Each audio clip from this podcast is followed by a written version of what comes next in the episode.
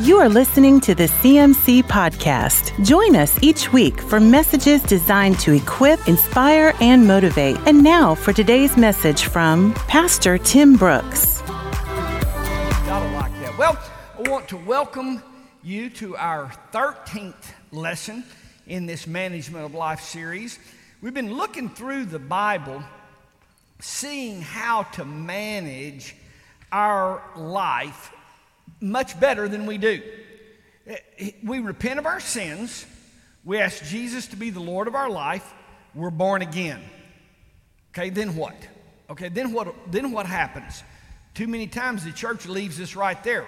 We get saved and confess our sins and get born again. Okay, pat you on the back. Okay, wait, what happens now? Now what do we do? Well, we begin a lifetime of putting off the old nature and putting on the new nature. We, we begin a lifetime of taking every thought captive to the obedience of Christ. We begin a lifetime of renewing our mind, and all of this requires management. It requires us to manage our life. We've been looking at the dictionary definition of the word manage, and it says to exert control over. That's what manage means. And I'm just telling you, you got to exert control over your flesh. You just have to. You have to exert control over the flesh. Something happens, and I mean, you want to tell somebody off. Something happens, and you want to throw a fit. I mean, something happens, and you want to get mad. I mean, you, you got to exert control over that old nature and your old nature's thoughts all the time. Well, it's, it's, it's really beneficial for us to learn from other people. You know, you can just watch and pay attention. Watch other people. You know, I've seen people make decisions, I've seen people go in certain directions, and what a mess their life was. I've watched that happen. Well, it'd be foolish for me to go and do exactly what they did.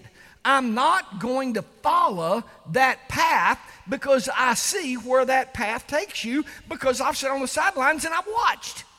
You know, I, have seen decisions that people made, I've seen direction that people gone, and wow, what a blessed life. I mean, they're blessed. Their marriage, their home, their family, their life, their finances, their health. I mean, they just live a blessed life. Okay, then I want to do what they did. You don't have to in life reinvent the wheel every single day. You, you don't have to make the same mistakes that you see others making. Learn and watch people, watch what goes on. So I'm not going to do that. That does never work out. Well, I see fruit and I want to manage my life in a certain way that that is the result in my life. As we look at people in the Bible, we learn from them and, and we just you, we have to look at David, at King David. Uh, I mean, the only one in all of Scripture to be called a man after God's own heart. David is mentioned more than any other Old Testament character in the New Testament. From a very humble shepherd boy beginning to the highest position of the land, well, obviously we got to look at David. Let's, what can I learn from this guy? Now, I, I like to look at David, especially for the fact that he's, he's far from perfect.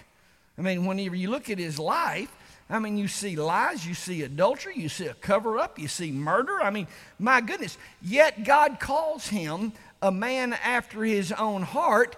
Here's what you need to know God will use mightily imperfect people. And the devil wants to tell you all the time, you have blown it too bad for God to use. Look at what you've done in your life. See, you have let this happen, you've let that happen. God can't use you because of look at your past. I, am encouraged when I read David because I see a guy that's very imperfect. Uh, he wasn't the tallest, he wasn't the best looking, he wasn't the sharpest knife in the drawer, yet God chose him. And so that brings encouragement to me. All right, let's go back and set the stage here. God had appointed judges to oversee his people. And you read in your Bible, there's a book called Judges. It covers the period of time where God used judges to work with and to minister to and to protect and lead and guide his people. And that's what God wanted to set up. Samuel was the last of the period of the judges. He was getting old. It was time for the next judge. And Samuel's boys were just a disaster. They, they clearly were not the man for the job. So in 1 Samuel chapter 8, we read about the people chanting, demanding, We want a king like all the other nations. Now, uh, let, us look at this for just a minute. We want a king like all the other nations. Now, Samuel comes out and, and he warns them about wanting to be like all the other nations. Well, y'all know the story. They rejected God as their king, and they wanted to have a king that was over them like all the other nations. I, just I, I, I want to talk about this minute. We, we've got to get a hold of this because there is such a drive to be like heathens.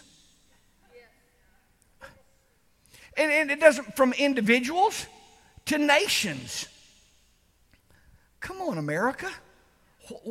What are we doing right now? There's nothing about socialism that has ever, never, not ever, not one time ever, never has any nation been blessed under that form of government. Not in an area, not in their food supply, not in their freedom, not in their health care, not in their lifestyle, not, not any time in history have people been better off under that form of government, yet here we are. We want to be like other nations. Are you kidding me? First Samuel talks about this very thing. We got the Canaanites, the Hittites, the Jebusites. They were horrible civilizations. We're talking about cannibals. We're talking about eating their own children. I, I, can't, I can't even begin to describe the abomination of these heathenistic nations, far from being blessed by God, never walking in God's blessing, yet God's people wanted to be like them. You gotta be kidding me. Read 1 Samuel. My gosh, it's like it was written this morning.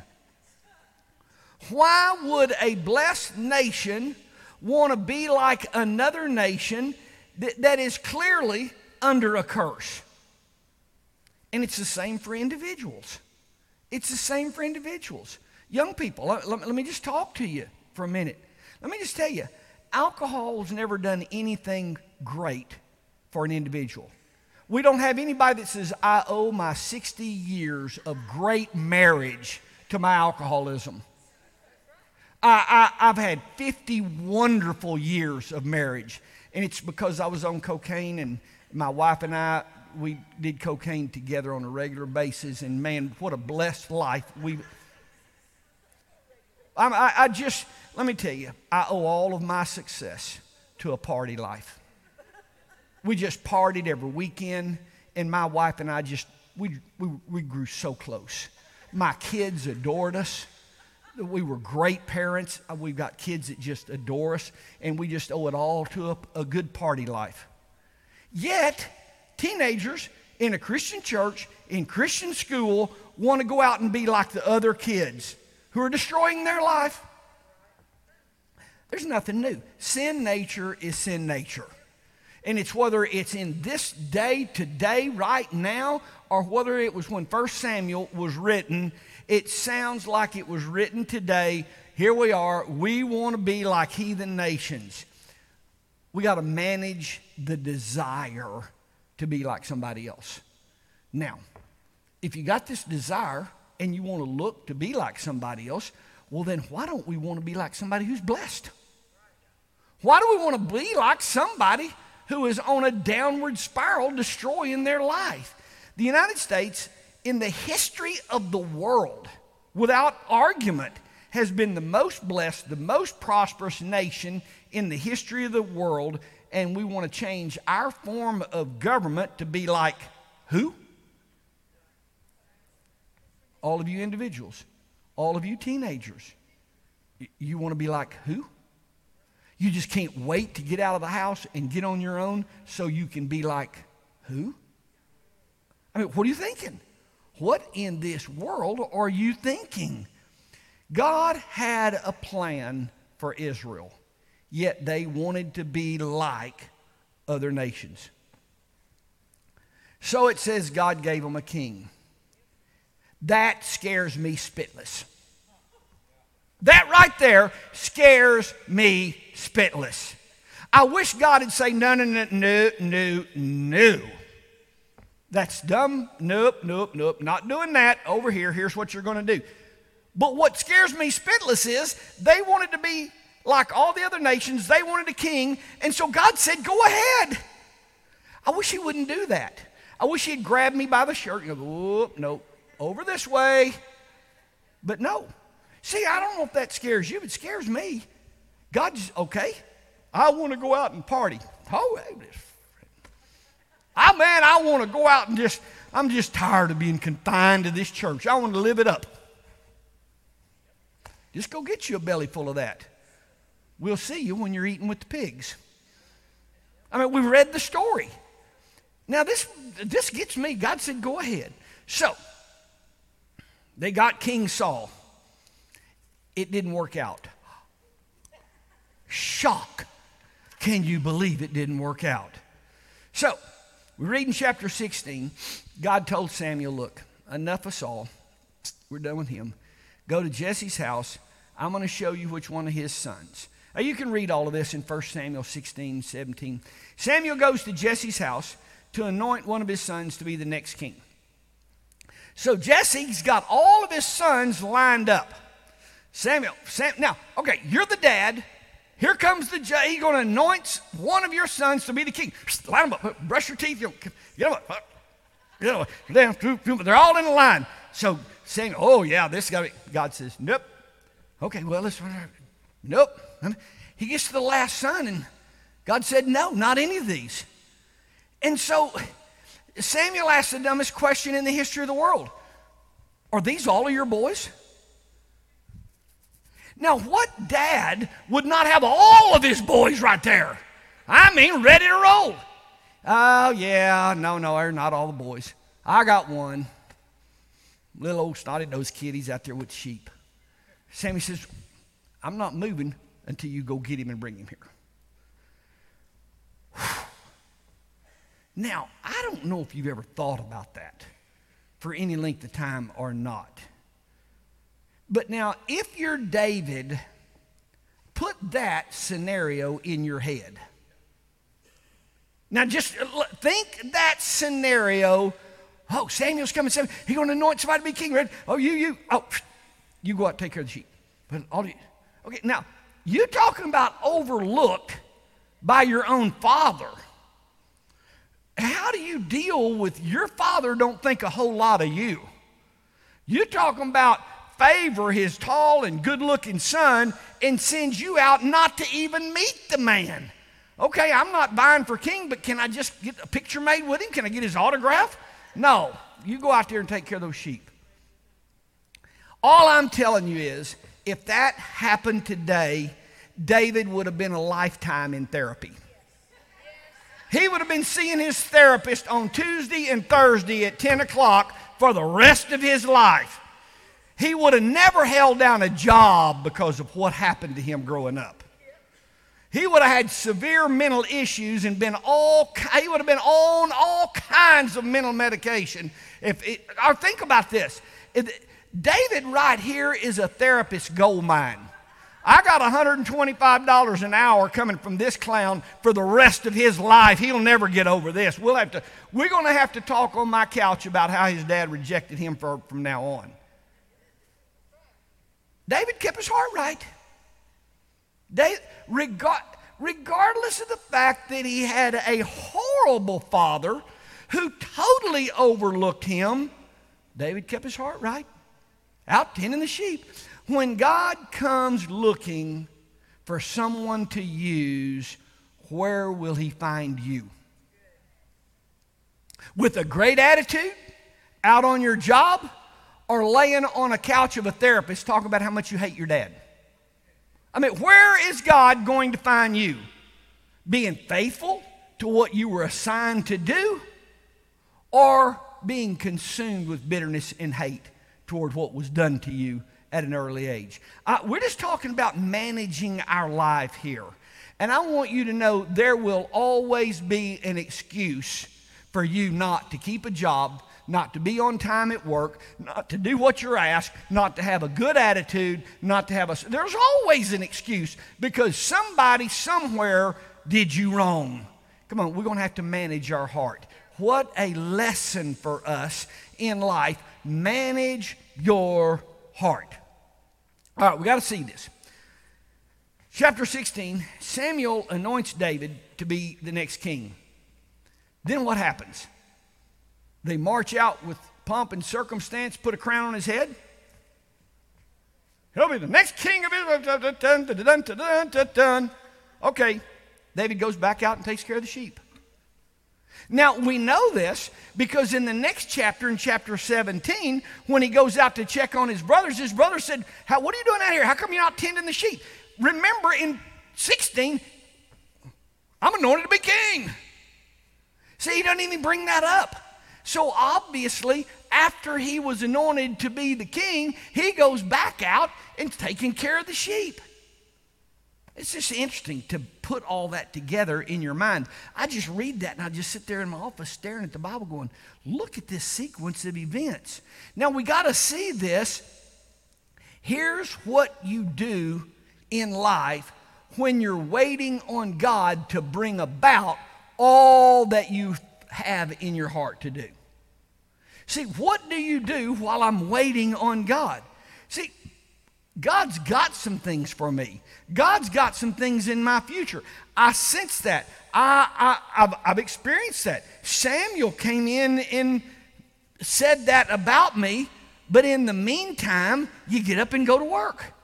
You get up and go to work and you do what you're told to do to the best of your ability, and you get up and you go to work and honor a guy who totally rejected you. Boy, you got to think about the way David managed his heart in this situation. You're going to have things in your life that God puts in your heart. And, you're going to know some things that your future holds. But the time is not yet for those. Okay, what do you do? You get back to the sheep. I got a job, I've got responsibilities. And God, when you're ready for this king deal or any of this other stuff, I'll be out taking care of the sheep. You call me, let me know when it's time. But in the meantime, I'm going to be out working hard and doing what I've been told to do. See, David was not just doing nothing, waiting on God. I, I almost cringe when I say, hey, what you doing? I'm just waiting on God. That, that just gets me all jumpy on the inside.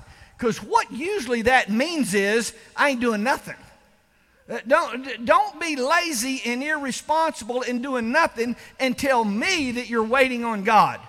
See, uh, while you're waiting on God, get a job. While you're waiting on God, go to school.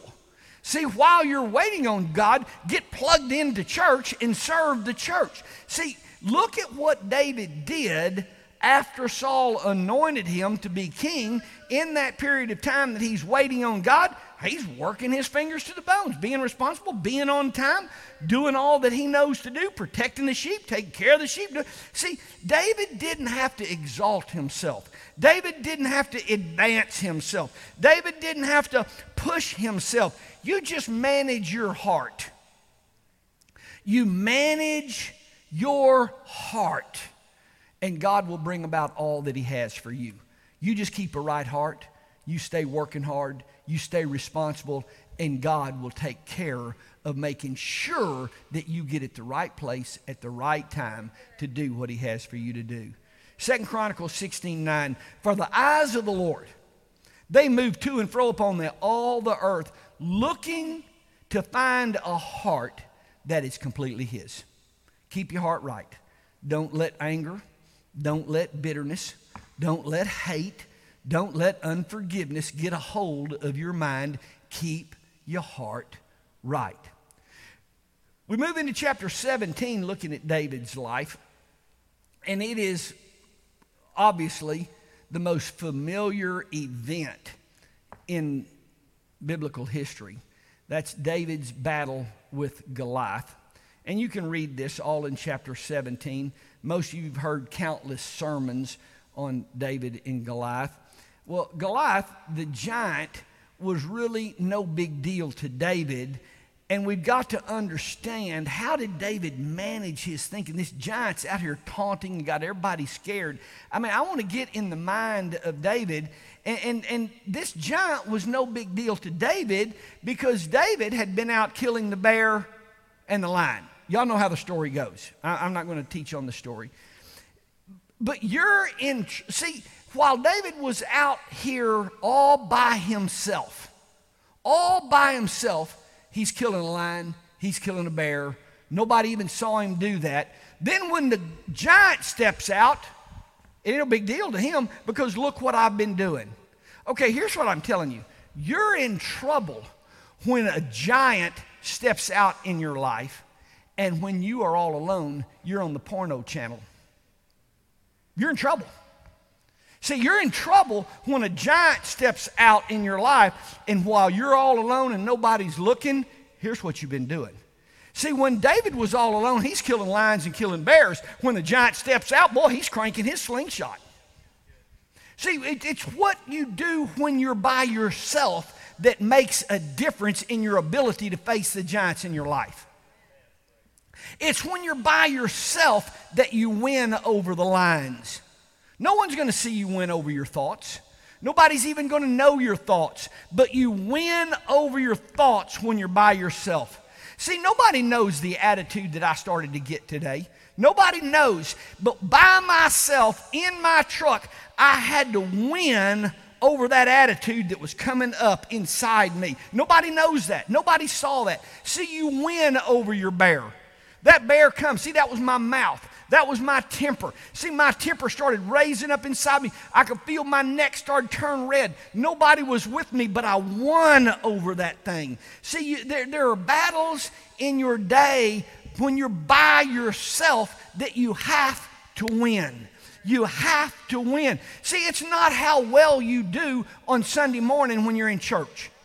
It's not how well you do when you're around your Christian friends. Hi, brother. God bless you, brother. How are you? Blessed. Oh, blessed. Praise the Lord. I could, I could care less about that. When you're by yourself, what's on your computer? See, when you're by yourself, what TV show are you watching? See, when you buy, when you're with non-Christian friends, what's your vocabulary? What's your language? Don't give me that. I'm blessed, brother. I want to know when you're by yourself, are you winning over your line? Are you winning over your bear? Because that will determine how you're able to stand up and face the giants when they step out in your life. Are you winning when nobody's watching you? Are you killing your lions and your bears? When nobody is around to see you. See, there's a plan for you.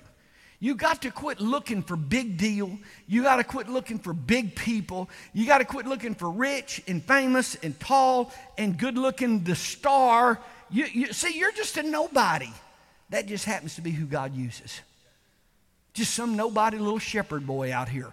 That's who God uses. Okay, don't look how tall they are. Don't look how handsome they are. Well, well, we're not looking for how smart you are. We're not looking for somebody that's a big star. We're not looking for somebody that's a big name. We're looking for somebody that's got a right heart. We're looking for somebody that's not the most gifted, not the most hand. Oh, surely this one's him. Oh, surely this one. No, no, no, no. I'm looking for a man with the right heart. Um, God's looking for a man with the right heart. And that is determined by your victories when you're all by yourself. Well, Tim, I don't have a line coming to steal my sheep. Oh, yeah, you do every day. Your line is being on time with your schoolwork. See, your line, oh, Tim, I never had a bear attack my sheep. Oh, yeah, oh, yeah, you do. Every day the alarm goes off and you hit snooze. That just happens to be a bear for you. That just happens to be a bear for you. I don't know why, but you have to be. Write it down. You're going to be 10 minutes late. You can just write it down. See, that's a line for you. You're going to be tardy every day. And we can already tell what students will be tardy tomorrow. We already know it. Why? Because they've been tardy the last three days. See, that is a line for you. That is a bear for you, and it is stealing your sheep. What is your sheep? Your benefit in life. See, what is your sheep? Your ability to make a living. What is your sheep? Your ability to prosper in life. And lions and bears are stealing those sheep. Well, I don't have a lion. Yeah, you do. It's irresponsibility, it's laziness. It's always being late. It's always being late turning in your homework assignment. So you got to kill those lions and you got to kill those bears in life for you to be the one that God wants to use. God's not looking for talented, handsome. He's not looking for the stars on the team. He's looking for somebody who knows how to win daily battles in your life. You overslept. All of us want to oversleep. Yeah, I was just too tired to do my homework. All of us are too tired to do our homework. Well, I didn't want to come tonight. Count me in. At least you get to sit there and sleep through this sermon. I got to stay awake through the dumb thing. I sure didn't want to come tonight. Come on, see, it's those who win those battles. See, I wanted to call in sick today really, really bad. I got to win over that battle. See, I've got to win over that battle. This thing came to steal my joy today, and I grabbed it by the beard and I just killed it. See, this, came, this thing came to steal my peace today, and I grabbed my peace right out of its mouth.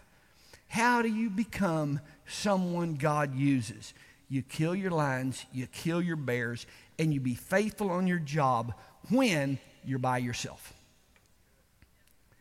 You're not lucky in life. Your life is managed in such a way that good things happen for you. I had an uncle all my growing up days that was a phenomenal golfer. I don't even, there's no end to the list of tournaments he won. I don't know how many times he was the state champion. He was countless times the senior state champion. He was just a phenomenal golfer. And you mentioned his name in Hot Springs Village. And anybody that's a golfer remembers my uncle. And, and my uncle would always say, I, and I remember him saying this a jillion times all my growing up. Oh, go, golf is just luck, just the luck of the roll. It ain't nothing, it's just luck oh man, you won another tournament. It's always, it's just luck. You just got to get lucky on that green. You got to get lucky on that putt. You got to get lucky. But you know, it's the dangest thing he'd always say. I've noticed the more I practice and the harder I practice, the luckier I get. Now, that was his saying. It ain't nothing but luck. I just lucked in and won that. But you know, the harder I practice, just the luckier I get. Well, that went into my head as a young kid Oh, oh, you're just lucky, you're just lucky. Well, the harder you work. See, you manage your life in such a way. Well, you were lucky you got the bid on that job. Well, you were lucky you got that promotion. Oh, you were lucky. Well, yeah, just a lucky break. But it's funny, the harder I work, the luckier I seem to get in life. See, it's called managing your life in such a way that the lucky breaks, as people call them, just happen for you. Come on. I was lucky or you were just blessed. You manage your life in such a way that you live blessed. Right, now thinking about David out there in the middle of nowhere. Now, for those of you who don't know a whole lot about shepherding or herding sheep, at this day in time, the shepherds lived out there with the sheep. They didn't just go check on them on their four wheeler during the day. They lived with them. Night and day, they lived with them and they never did come back to town. You didn't leave those sheep unattended because a lion or a bear or a coyote, something would get them. And so you were literally living out in the middle of nowhere. Well, there weren't people all around because where people are all around, there's no grass for a sheep. Where do you take your herd? You take your herd where nobody else is. Nobody else is. There's not another bunch of shepherds out there. Why? Because I'm going to get my sheep where nobody is so they can graze here. So you're talking about a lonely life. David lived lonely, lonely out there by himself. No fun, out with sheep, living very lonely. But it's very interesting do you think when Goliath stepped out and he started swinging that slingshot, that was the first time he had ever hurled a rock? No. Do you think he knocked every acorn out of every tree? Do you think he hit every sweet gum ball? Do you, I mean, there wasn't a fly that flew around his sheep that he, 500 bazillion times he swung that slingshot, hitting and knocking stuff out. I know boys and I know slingshots. See, he didn't sit over there all depressed doing nothing. He managed his lonely time. Oh, this is really good. In the lonely times of your life is the times you prepare for the greatest challenges that there are ahead of you. But what happens to us in the lonely times of our life is when we unravel and fall apart and enter into a deep, dark depression. Come on, that's not a time for you to enter into depression. I'm just so lonely. Get you a slingshot. See, I'm just so lonely. Learn to paint, learn to build, learn to read, learn. See, just so lonely, David spent countless hours alone developing himself to the point that when a giant stepped out, all of Israel's army hid in fear. David was swinging that slingshot and says, Come on over here, get you some of this. See, he had managed the lonely times in his life. And, and, and we just can't seem to manage the lonely times in our life. Being lonely destroys us today. Now, on top of being lonely, let's go back you had to, you got to know that the thought ran through his head that his dad forgot him. Now you have you got to know that that thought ran through his head about how his dad favored all of his brothers and totally forgot him. You had to know that that thought can you believe that? Sorry, blankety blank. Can you believe that? Uh, my dad that called him my dad, my my blankety blank old man. Oh, my, you you got to know the out here by himself. A hatred is building in his heart. A bitterness is building in his heart. A story building in his heart about how sorry his dad is. How he did. Hmm, David's got a great heart. Got a great heart. His dad, after doing what he did, his dad says, Go tend the sheep. Yes, sir. Now he's out there tending the sheep. If that's not enough, his dad sends for him and says, Hey, I want you to go check on your brothers. Take this cheese and crackers, go out there to the battle and check on them. You know what I'd have said? Well, go check on them your own dumb self. You want them checked on, you go check on them. I can still remember the day you did me in Samuel came to visit, you left me up tending the sheep. I can tell you what you can do with the whole sheep herd and your sons and your cheese and crackers, and I tell you where to put all of it. David, go take care of you. Go check on your brothers. Yes, sir. Now, who did he say yes, sir, to? He said yes, sir, to a dad who. You're talking about managing hatred, managing bitterness managing unforgiveness. I'm not reading anything into the story. I'm just telling you the way life works. Are y'all seeing this? Are you seeing this unfold? You forgot me when Samuel came. If you don't remember, let me just recall and refresh your memory. See this head? This was one anointed. Now you go jump my lake. Go check on your brothers. Yes, sir. I'll go right out there and check on them. Come on, look at how David, even as a young boy, managed his life. What we've been teaching here in this series for the last four months is you have to manage your thoughts. You, you have to manage your tongue. You, you have to manage your actions. And as we look at David's life, I can just see scenario after scenario play out that David had to take that thought captive, had to reel that thought in, had to get a hold of his mind, had to put on a good attitude, and had to rise to the occasion. Had to rise to the occasion.